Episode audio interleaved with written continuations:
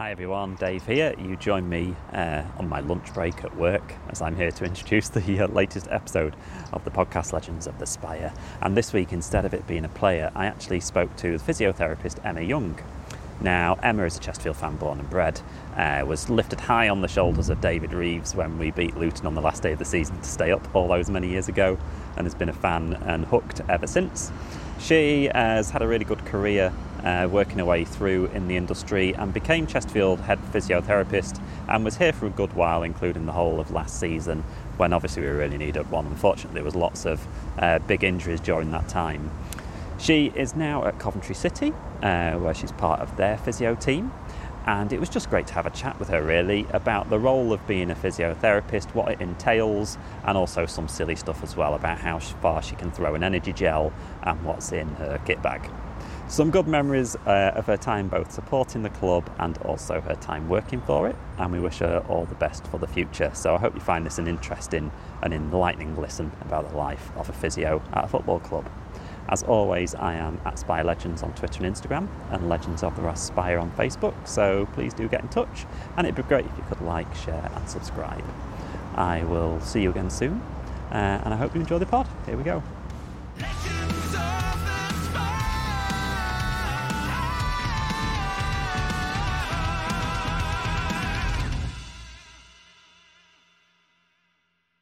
So, welcome to the podcast. Thanks for thanks for coming and having a chat. Uh, I've had I've had kind of kind of had a few physios on before. Jamie Hewitt, basically. Yeah, yeah. um, and there's Yeah. a few ex a few ex Chesterfield players. I think um, Josh Thompson's now a physio at Blackburn. I want to say someone like that. Alright, So okay. um, there are a few players that seem to have gone into it afterwards as well.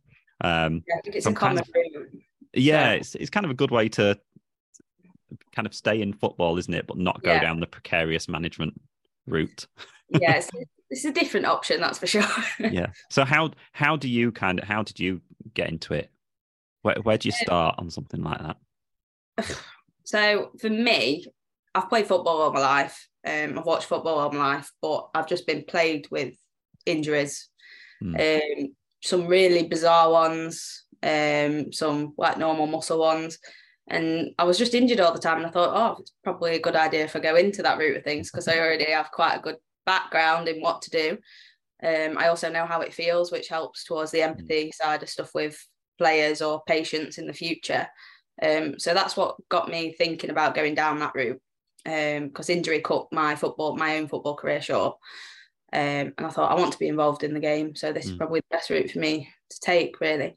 So so what are your first like footballing memories then of either of, of line up watching? Who did you go and kind of So see? I, I have been a Chesterfield fan since I was, I think I started going to watch when I was about six. My first game was actually, it was the 8th of May in 2004. Um, it was Chesterfield versus Luton at home, and it was for us to stay in the league. Holy moly, that's a great first match. I know, we- I think Glynn Hurst scored. Yeah. Um, and I remember all the fans were on the pitch after. And, and David Reeves actually picked me up and carried me around. and that- Ah, know that was my first ever football game. My dad made me a Chesterfield t-shirt, put CFC on the front. I had pigtails in my hair with little blue and white ribbons in.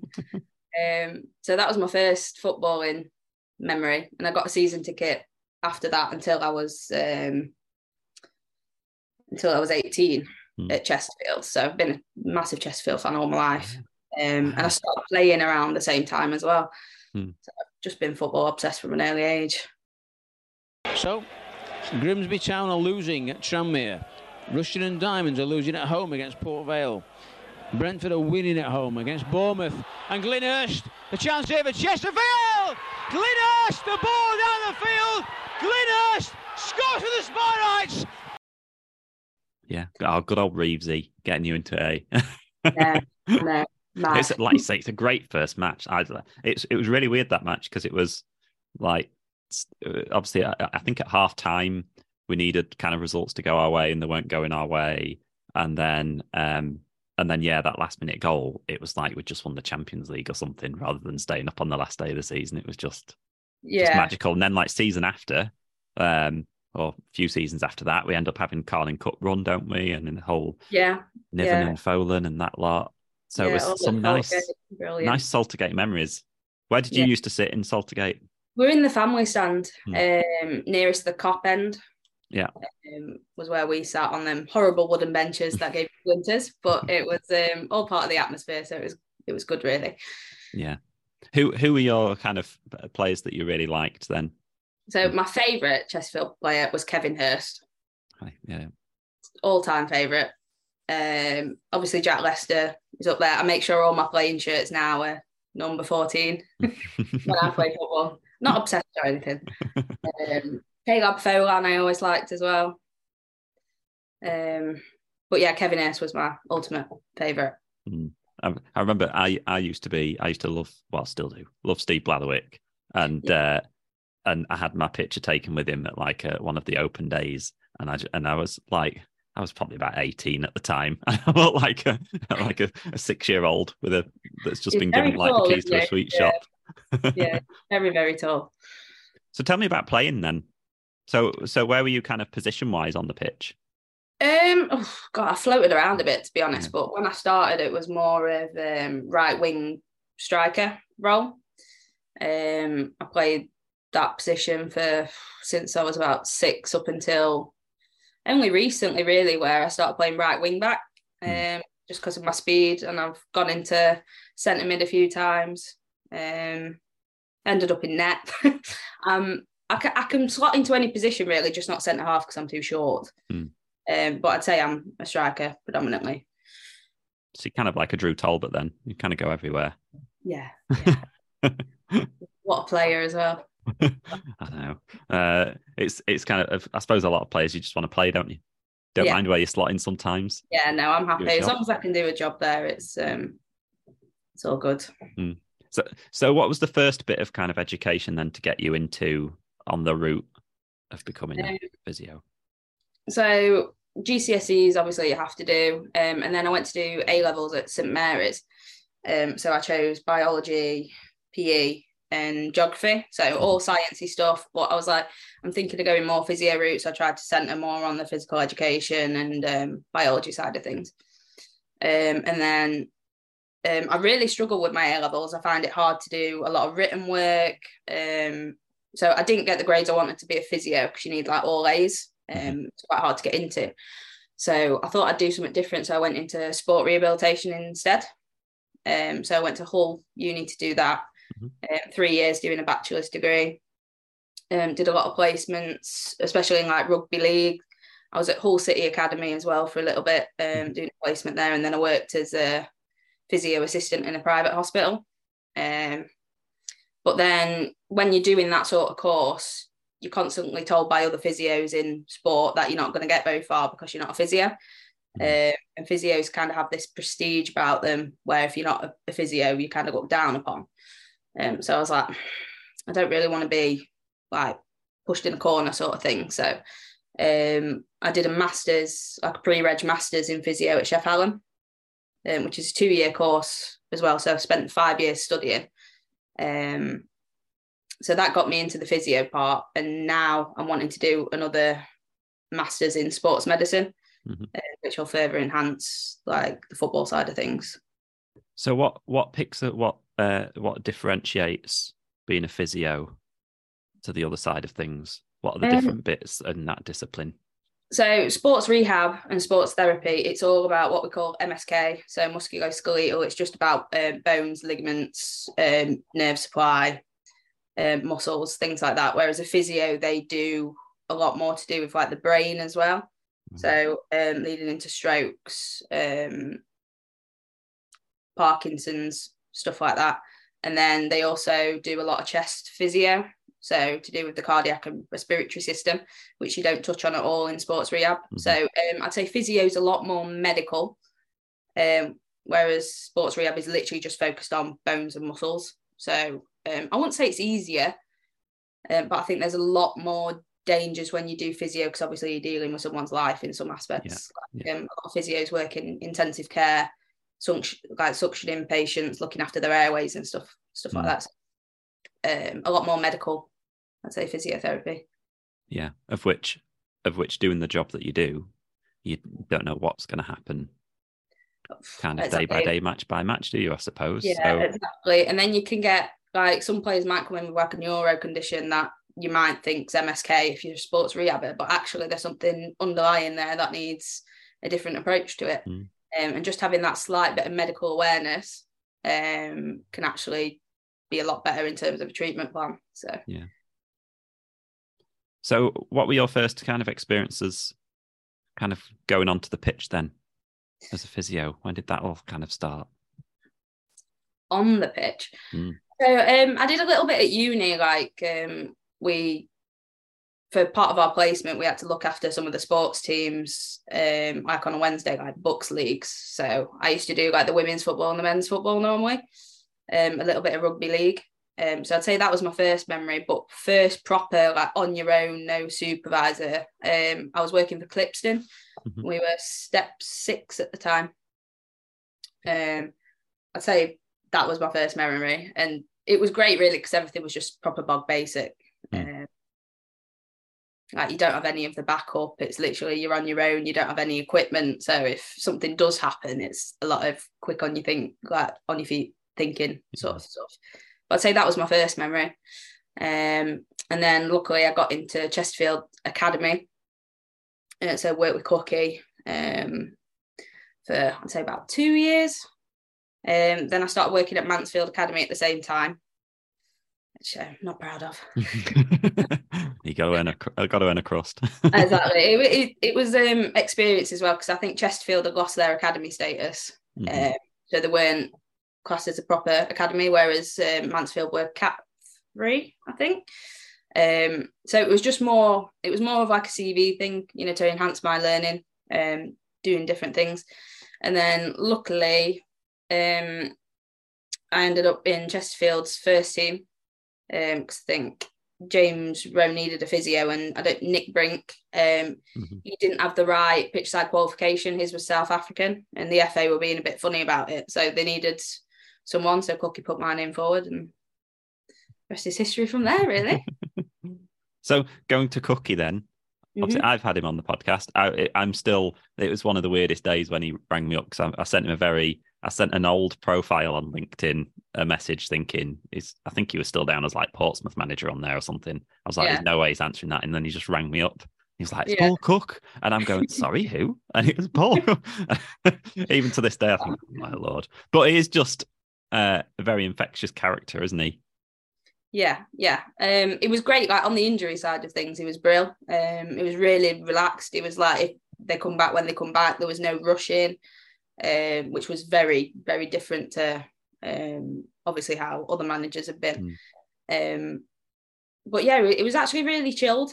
Uh, which again, it was like polar opposite to what I'd experienced. He was just so relaxed about everything. Always had his cup of tea in his hand. um, it was always like, oh, um, go and make us a brew. So um, it was just, it was just completely different, just so much more relaxed, really. I've, I've always I've always wondered. Um, silly question number one: uh, How does he take his How does he take his tea? Oh God, you tested me now. It's been a while. Um, Does he have sugar or not? he's, not actually that fussy. It was like Just- I'll check it how it comes, really, uh, which was quite nice because it was less stress making him a cup of tea. That's good. But yeah, sometimes go for coffee on the rare occasion, but it was more of a cup of tea. More a cup of tea. Good, good. Clear that one up. Um, so what's so then? Actually, being the uh, the first team physio for Chesterfield, that must have been a bit odd to have It- then gone full circle from Saltergate on Reeves's shoulders to it it was so surreal. Like even just being, you know, like assistant to Nick, um, it was just I just couldn't believe it. Sometimes I, I was like, I can't believe I'm here because I've been Mm. obviously a massive fan all my life. My fam, like my dad, um, massive Chesterfield fan. All his friends, all my mates, Chesterfield fans. So it was just actually weird being in the middle of it all. yeah. Um, I- I just- it was just so surreal. It's like, like a dream come true, really. Mm. I always said when I started out, I was like, that is where I want to be. That is like the highest point of my career I could ever think of. And I reached it at the age of 21. Um, no, 23? 23. Yeah. So it was it was crazy, really. And And it's kind of opened my eyes to what else I can go on and do. Mm. Um, but yeah, Chesterfield's always going to be a big part of my life. For Chesterfield, and indeed the third corner of the second half so far. Hewitt with it. Willis arriving, but headed clear by Eustace. Driven back in. Oh, it's gone in! It's gone in, and it's David Reeves at the back post. The ball driven in. I think it was by uh, Marcus Ebdon that drove the ball in, but David Reeves gets his hat trick. Yeah, and and do you actually do you get to do you get to enjoy a match? Uh, you're kind of always on. You, I suppose you're always or always primed and ready, aren't you? Uh, Yeah, if you need it, but at the same time, do you get to enjoy it? Um, yeah, you do. You get. I find you get very caught up in the mix of stuff, like the emotions and stuff. You know, when it's a really tight game. But then there's sometimes where I can't even remember what's happened in the game because I watch legs, so Hmm. I don't know where the ball is half the time. 'Cause, um, what you tend to do as a physio, you watch like slightly behind play because normally stuff happens off the ball. So um, a lot of stuff you kind of get mixed up with what's actually happened because I'm too busy watching everyone's legs. Um, but I, yeah, you do get caught up in it. So. Is it it one of those where you're kind of looking for players grimacing and stuff like that as well? Yeah, yeah, seeing what expressions are on their faces and stuff like that. a grimace, a slight change in their movement pattern, because you can tell when a player's holding back as well. Um, yeah, so it's just, it's just things like that. And say your player's had a knock, I'll monitor them for about five minutes after. I'll just um, I just scan back and then go back to where players. I just keep scanning um, until I know they're definitely cleared. And I suppose you get to know all these players quite well, don't you? So you'll kind of get to know know what they're like as people, how much what their pain thresholds are like, or I don't know. You, Yeah. you get to know who who can deal with what. I suppose everyone's yeah, different, your, your medical staff are very in the thick of everything, um, especially like in most clubs where the physio room is located, it's right next to the changing room. So you get to hear uh, so many different things. You get to know the players really well, um, compared to obviously the coaching staff that are normally a bit further away. But like the medical staff are always in the mix of it. So, Mm. Um, but I think that's better because if we know them really well, we know when they're a bit off it, or um, it makes it easier for them to open up a little Mm. bit, speak to you a bit more, um, which I found is actually really helpful. Yeah, because it's interesting having spoken to like um, people like Tommy Lee and Drew Talbot and people like that that ha- have had to deal with quite persistent injuries and things Mhm. like that. They kind of spoke about how the the attitude has maybe changed over the years, and that actually in the early days, Tommy Lee was saying you just wouldn't if if you had a something hurt in training or stuff like that, you'd, you'd not tell anyone and you Mhm. just kind of take a few painkillers, kind of hope it went away, try and manage it yourself. Whereas you said there's now a bit of a change that there's a bit more openness to try and um, say if something's hurting. Um, yeah, like we, we give them all a question. Like you normally give them a questionnaire in the morning to say like how they're feeling, like how much sleep have you had, how was training yesterday, are you feeling sore today, um, and then they can put what, whatever comments on they want. And none of the coaching staff see any of that. It's literally just medical. So then we can just pull them to one side and just say, look, what's happening. Um, but you do get your old fashioned players, they're still there, which will just battle through anything. And I found they're normally your centre halves. Mhm. Their leg could be hanging off and they still won't tell you anything. and then I found the younger ones are a bit more open to um, discussing about what's going on. Um, so it's interesting trying to balance both sides, like trying to get a stubborn centre half to actually talk about what their body's doing is um, quite a challenge. and I suppose it's your role sometimes to tell people they've got to come off when they don't want to come off. Yeah, Oh. the, yeah. The issue is that you say you need to come off. You tell the manager they need to come off, and the player's like, "No, I'm staying on." And I'm like, "I can't do anything unless it's like a life or death situation." I literally sometimes you can't do anything. Um, it's down to the player and the manager a lot of the time, Yeah. which a lot of people don't realise. So Yeah. And I remember Jamie Grimes from a, a few games ago where he was saying, you know, he likes it best when there's kind of boots flying in the box and throwing his heads at, at things and stuff like that. Is now, can I literally sit there watching the game? You could just hear me go, "Ooh." literally the whole game and everyone's like Emma what are you doing I'm like I just can't help it I just know what's going to happen and it's just not good so how does a match day kind of work for you from start? to- How early do you have to get to the ground on like a, a match day? Uh, so it's at Coventry. We don't get there as early, um, because I find there's less to do because there's more staff. So um, you can share like responsibilities out, so Mhm. everything's a lot faster.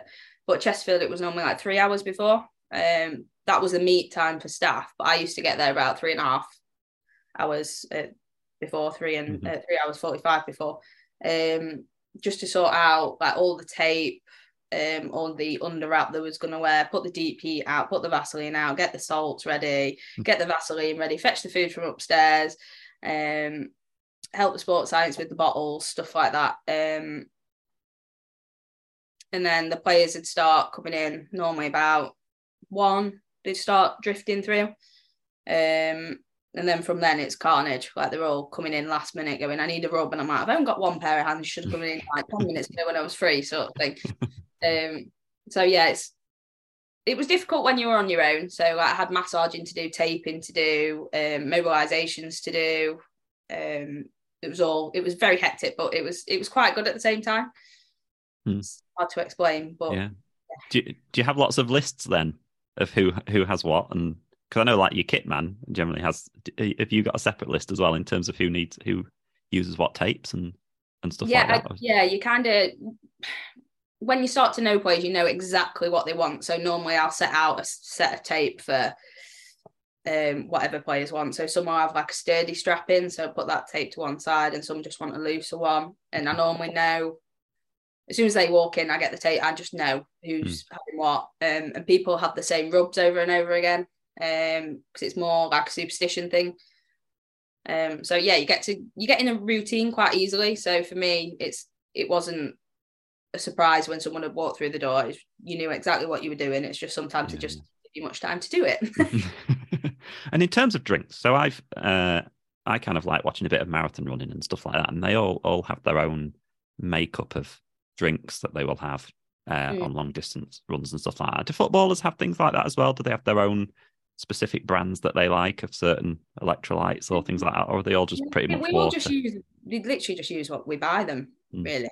Um, um, at Chesterfield, like th- some of them didn't use electrolytes, some of them liked them. It was more player preference, really. Like some would just rather drink water, Mm. and some would like a few um, tablets in their drink. Um, so we'd make a few of them up before. Um, or some would just be happy, you know, with one of the electrolyte gels, like energy gels. Um, whereas at Covent- Coventry, they do sweat testing. So um, someone comes in, they'll um, put something in one of the fol- follicles and just see how much they sweat. And then we can give them a tablet based on how much they sweat to put in their drink. And they're supposed to have one tablet per every 500 mil of water they drink. Um, which is which is easier because it means we keep on top of their hydration, which just minimizes the risk of anything happening, really. And and the uh, and silly question number two, like, do you get good at throwing gels onto pitches? Because you, you see it when there's a break in play, you'll see an energy gel fly 40 yards at Curtis Yeah, Weston or something. throws are a bit dodgy sometimes, you know, especially when it's cold. It's, it's very nerve wracking in front of all them people. but yeah, you get used to swatting gels around. So I always carry some in my run on bag, as well because I know players will come and nick them when I run Mm. on. So and that was one of my questions in your bag. What's in your bag? oh, it's a secret. Um, when I first started, everything was in my bag because I was like, I want to be ready for every different scenario, which is like the worst thing you can do. Because obviously, when you run on the pitch, it's like I can't remember where I've put anything. Mhm. Um, so now I literally have three different compartments. I have like a a blood section. Um, I have like an airway slash emergency section, and then I'll have like an everything else section. So um, in the blood section, it's normally like um, glue. So we use like a liquid band, um, Vaseline, nasal plugs, um, steri strips, blasters, hemo stop bandages, stuff like that, all in one section with some like spare gloves. In my emergency section, we carry airways with us normally. 'cause, um, obviously, say a player's like just gone down or they've got a severe head injury and their um, airway shuts, we need to open it. Um, so I have a few different airways depending on the situation. So if it's a cardiac arrest, we use something called a supraglottic airway. So it's like a big, thick, gel-like substance airway. And then the other times you just use something called an OPA, which is just a small plastic one that's more short term. Hmm. Um, I also carry like a, a pocket valve mask in there. Ever, God forbid, a cardiac arrest happens. It's um, just easy access. Hmm. Um, also carry a salbutamol inhaler for like any asthma attacks, um, and an EpiPen as well because you just you just never know, um, never know what's going to happen. Um, in my everything else, it ranges from different types of tapes that I might need, um, bit of bandage, deep heat's a big one because they all ask for it when I'm along. Like, oh, my leg's a bit sore. Can I have some deep heat? And it's like, oh, right. Um, so deep heat, uh, Vaseline, salts, um, Vicks, and then in the bottle bits, I'll have a bottle of electrolyte, and then I'll have a load of gels. I normally carry a packet of sweets for myself as well. Never get anyone stealing a wine gum when the Den- Denton, horrendous. always nick my wine gums, that guy. I, I can imagine. I can imagine. And I suppose, obviously, you can't talk about any injuries or players or anything like that because you're a medical professional, so all that mm. stuff's confidential. But um, you'll have, I imagine, you'll have had some moments where you, already in your career uh, where you've been like, "Oh heck, uh, what do I do here?" Um, and you having to kind of think on your feet a bit, just because, like I say, there's a lot of blunt force things that happen, isn't there, and and and stuff like yeah. that throughout. Yeah, and I find with the National League, it's very come and go. So obviously at Chesterfield, Notts County, Wrexham, all the medical stuff's superb. We've got everything we need. The paramedics are there. Um, when you go to places like Weymouth, when all you've got is their club doc, who's just um, a GP registrar, that's free for that game.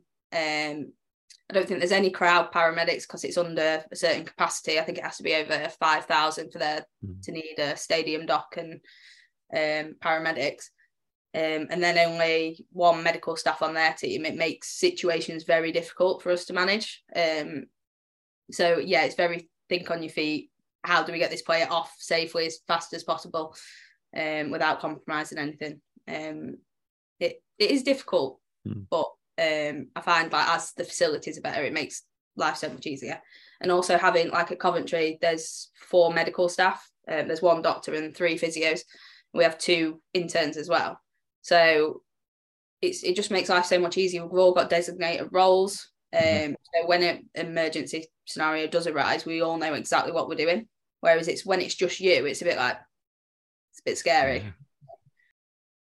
So how does it work over a over a season? How does your workload change? Because obviously you have your pre-season where everyone's getting up to fitness again and stuff like that, and then you get that point of the season where it's like Tuesday, Saturday, Tuesday, Saturday, Tuesday, Saturday when you're like six months into the season.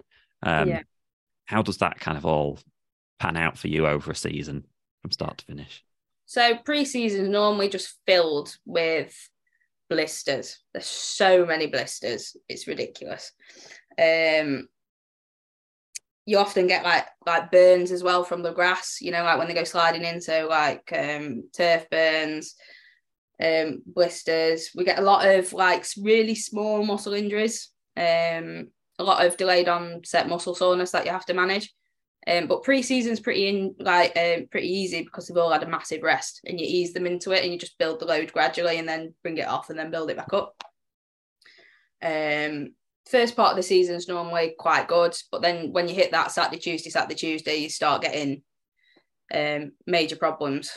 Um, again, it depends on the management as well. right? it, how hard are they running them in training? Because if mm. if they're running them into the ground, you just end up with so many muscle injuries, and there's nothing you can do to prevent them. Like we can do everything we can. The sports science will do everything they can, but sometimes it just happens. Mm. Um, and I find when it's like nitty gritty end of the season, you end up with like a lot of contact base stuff, you know, especially when it's like big games. Um, especially like to players that are doing well. Um, you know, and like we had loads of contact injuries last year, it was horrendous. Um, like muscle injuries weren't actually that bad. Um, so I'd say it's pre-season's quite easy, just blisters and small muscle injuries, and then in the mid-season, it's a lot. You start getting your big, like your big hamstrings, um, get some groin, a little bit of quad, and then you get your contact based stuff, um, which is normally a longer time out. And then towards the latter end, you know, last few weeks of the season, it quietens off again. Mm. So it's a mid seasons in the thick of it. It's it's hard. It's interesting, yeah. Um, and I suppose with managers and stuff like that, I mean, I've I've heard it before from uh, kind of uh, data analysts and stuff like that that I've spoken to where they've said, I can tell the manager all this stuff. He doesn't have to listen to it. It'd be a bit frustrating sometimes if someone's not, if you're saying, don't It's play that player, well, and then if you- you see him on the team sheet. is that it's hard. So say your best player um, is load is, is in what we call a spike. So we use GPS and monitor their load and whatever.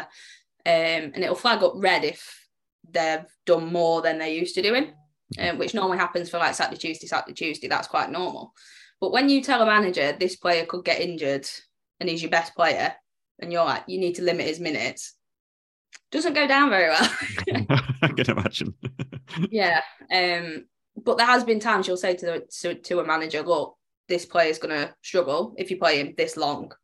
So I'd suggest bringing him off at this time. And there has been times where a player's played longer and they have got injured that same game. Hmm. So the science is there, um, but it's it's so difficult because it's you need to win. So it's it's a very fine balancing act. you never give a look to the manager as if to say, "Told you." Oh, I wouldn't dare. I wouldn't dare. No. I, I suppose it's a, I suppose it's a pressured environment for a manager, isn't it? If they don't play the best player and they're Yeah. on the bench, all the fans go, "Why is he putting him on the bench?" Exactly. And there's always that chance that nothing's going to happen. And then you've just Yeah. wasted like an extra 25 minutes of them potentially scoring a goal. Mm. So it's it's difficult. But that's why you just have to communicate with one another and try and see what's best, really. Yeah. And how's things changed then? So obviously you're at Coventry now, so you're Yeah. championship. Um, and I had a chat with Graham Scott recently, the referee, because he did the last game at Saltergate and obviously now Premier League. And he was saying how refereeing a National League match to a Premier League match is just way different because the pitches are better. He can tell where the ball is going to run. Uh, there's less contact in them, you know, they're just because they're technically better and it's a bit less blood and thunder. Um. From like your point of view, have you noticed a bit of a a difference in kind of what maybe what type of injuries they are or what happens on a pitch or things like that? Um, in fact, we have a lot less contact. There's we've hardly had any really. Well, we have, but there's a lot less, and they're a lot less serious. So we haven't had any fractures or anything like that. Whereas at Chesterfield, we had there was some horrendous ones. Um, but we've had none of that. Um, we've had a few few big muscle injuries, but again, that's normal. But I found we've actually had less injuries than you do at a national league level. I don't know if it's because well, there's more staff involved for one. Um, but also Mark Robins is actually um, he does listen, so um, that does help when the manager listens.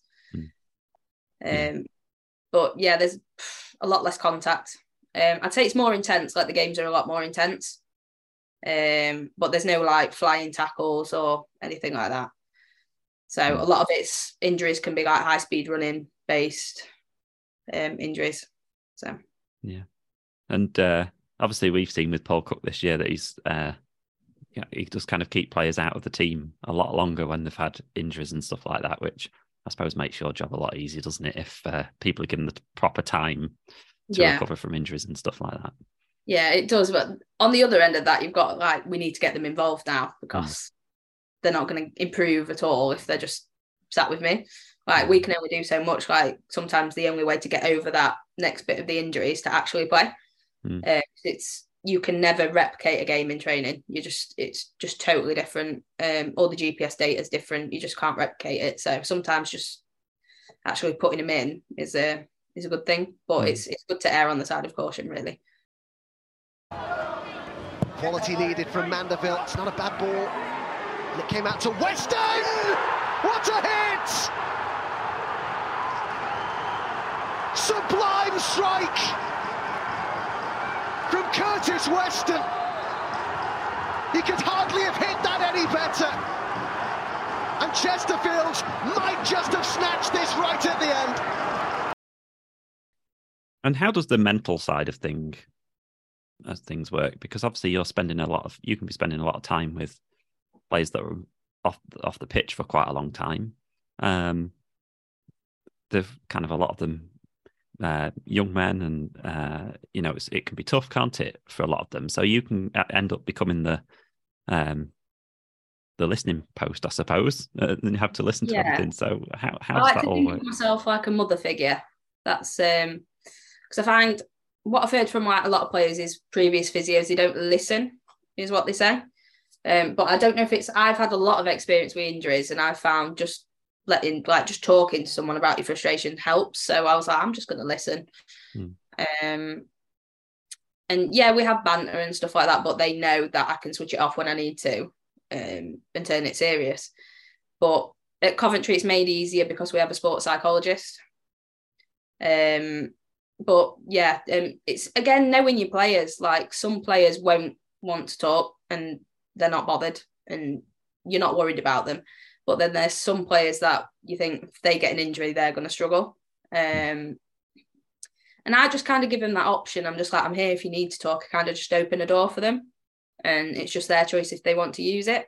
Um, I find mixing things up as well. You know, like in a long term injury, um, helps. So what we tend um, with some in uh, players that have been in the league, they can go to St George's Park for like a week of rehab. Mm-hmm. Uh, they get three weeks a year basically, um, and we find actually sending them there. They've got it's a different gym. It's obviously England use that gym, so it's class. They've got all the testing facilities, so we get data on their injuries, and it's with a different person, so it just mixes it up a little bit and freshens it mm. up, which they always come back a little bit brighter after that. Yeah, yeah. Um, so I find mixing things up and just opening a door for them helps. Mm. But some players, again, opposite, just need to kick up the bum. Um, it's just, it's just knowing them and just knowing who reacts best to what, really. Yeah, I remember Jamie Hewitt um, saying similar in terms of you know all those around those Saltergate years. They kind of become part of his his team then because they end up being can sometimes be a bit isolated from the main squad, can't they? If they're kind of taken out of that picture for a bit, so it can be kind of need a different squad to be a part of, I suppose, don't they? During that time, yeah, yeah. And there's been a big thing in the in the National League this week about contracts, and they're going to change. They want to change their contracts because and give them, you know, put them on statutory sick pay after a certain amount of time, and give the employers a chance to uh, just release them from contracts and stuff like that. I imagine it's you think like it's just ridiculous. Oh, I think it's disgraceful personally because well, injuries are part of the job in football. It is in any sport, cricket, rugby, netball, gymnastics, whatever. It's a risk. Um, especially like a lot of footballers, like their family and stuff. I know a lot of them, their wives don't work, mm. so they'll stay home and look after the kids. Well, if you put them on statutory sick pay, what are they going to do? Especially, you know, if they get like an ACL injury where they're out for nine months. It's, I think it's quite scary, really. Mm-hmm. And it's like, why would you, why would you fling yourself into a, into a tackle? You know, you well, anything that, anything that will put a bit of doubt in your head to like, you know, I can't afford to get injured right now. And I suppose conversely, it could put pressure on people like you in your industry as well in terms of you know oh i've got another month or or they can terminate my contract you've got to get me back within this period of time. It can put a lot of pressure on you can't it? Yeah I, I don't know how they've come up with it but it's a terrible idea. I think it's terrible. Yeah. um but i don't honestly don't have the words. I just i just think it's a terrible idea. Yeah. They've obviously done it without any consultation or, thought whatsoever. And i see no. clubs like macclesfield coming out and basically saying we're not going to do it. Uh, uh, anyway, they'll will abide by contracts, which is you kind of hope that a lot of the clubs will will do that. Yeah. And then and then they override it. Interesting. So so you're at Coventry now. So um championship football must be nice to nice to watch and uh, and be part of that as a bit of a new journey.